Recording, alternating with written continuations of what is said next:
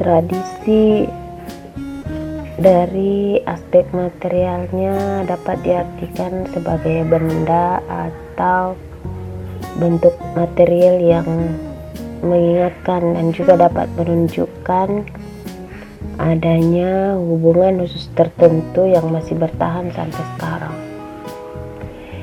Misalnya prasasti, candi, kereta kencana, puing-puing kuno, dan benda-benda peninggalan sejarah lainnya.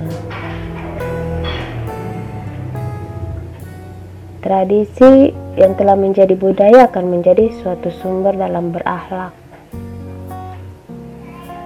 Tradisi merupakan kebiasaan yang dilakukan sejak lama dan secara terus-menerus yang telah menjadi bagian kehidupan masyarakat.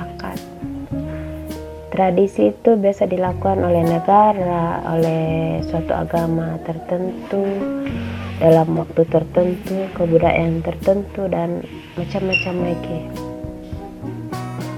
Tradisi itu adalah segala sesuatu yang diwariskan dari dahulu sampai ke masa sekarang. Dapat diartikan juga bahwa tradisi adalah warisan sosial yang mampu bertahan sampai masa sekarang.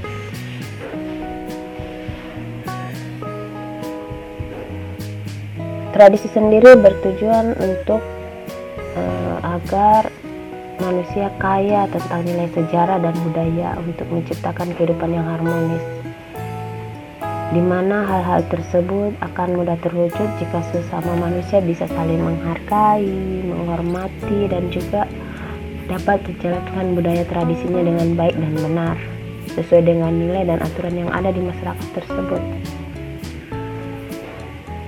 Fungsi tradisi ada sendiri itu adalah sebagai penyedia fragmen warisan yang historis, pemberi legitimasi dalam pandangan hidup, penyedia simbol dalam identitas kolektif dan tempat pelarian. Ya, tempat pelarian. Tradisi juga itu berfungsi sebagai tempat pelarian dan ketidakpuasan. Wujud dari keluhan dan kekecewaan terhadap kehidupan yang modern. Tradisi mampu memberikan kesan masa lalu yang lebih baik dan bahagia.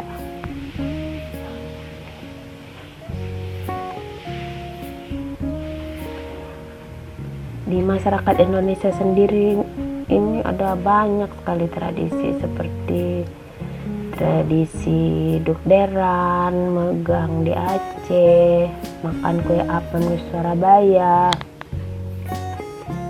Tabuik di Sumatera Barat, Balimau, dan lain-lain. Ataupun tradisi dalam keluarga masing-masing.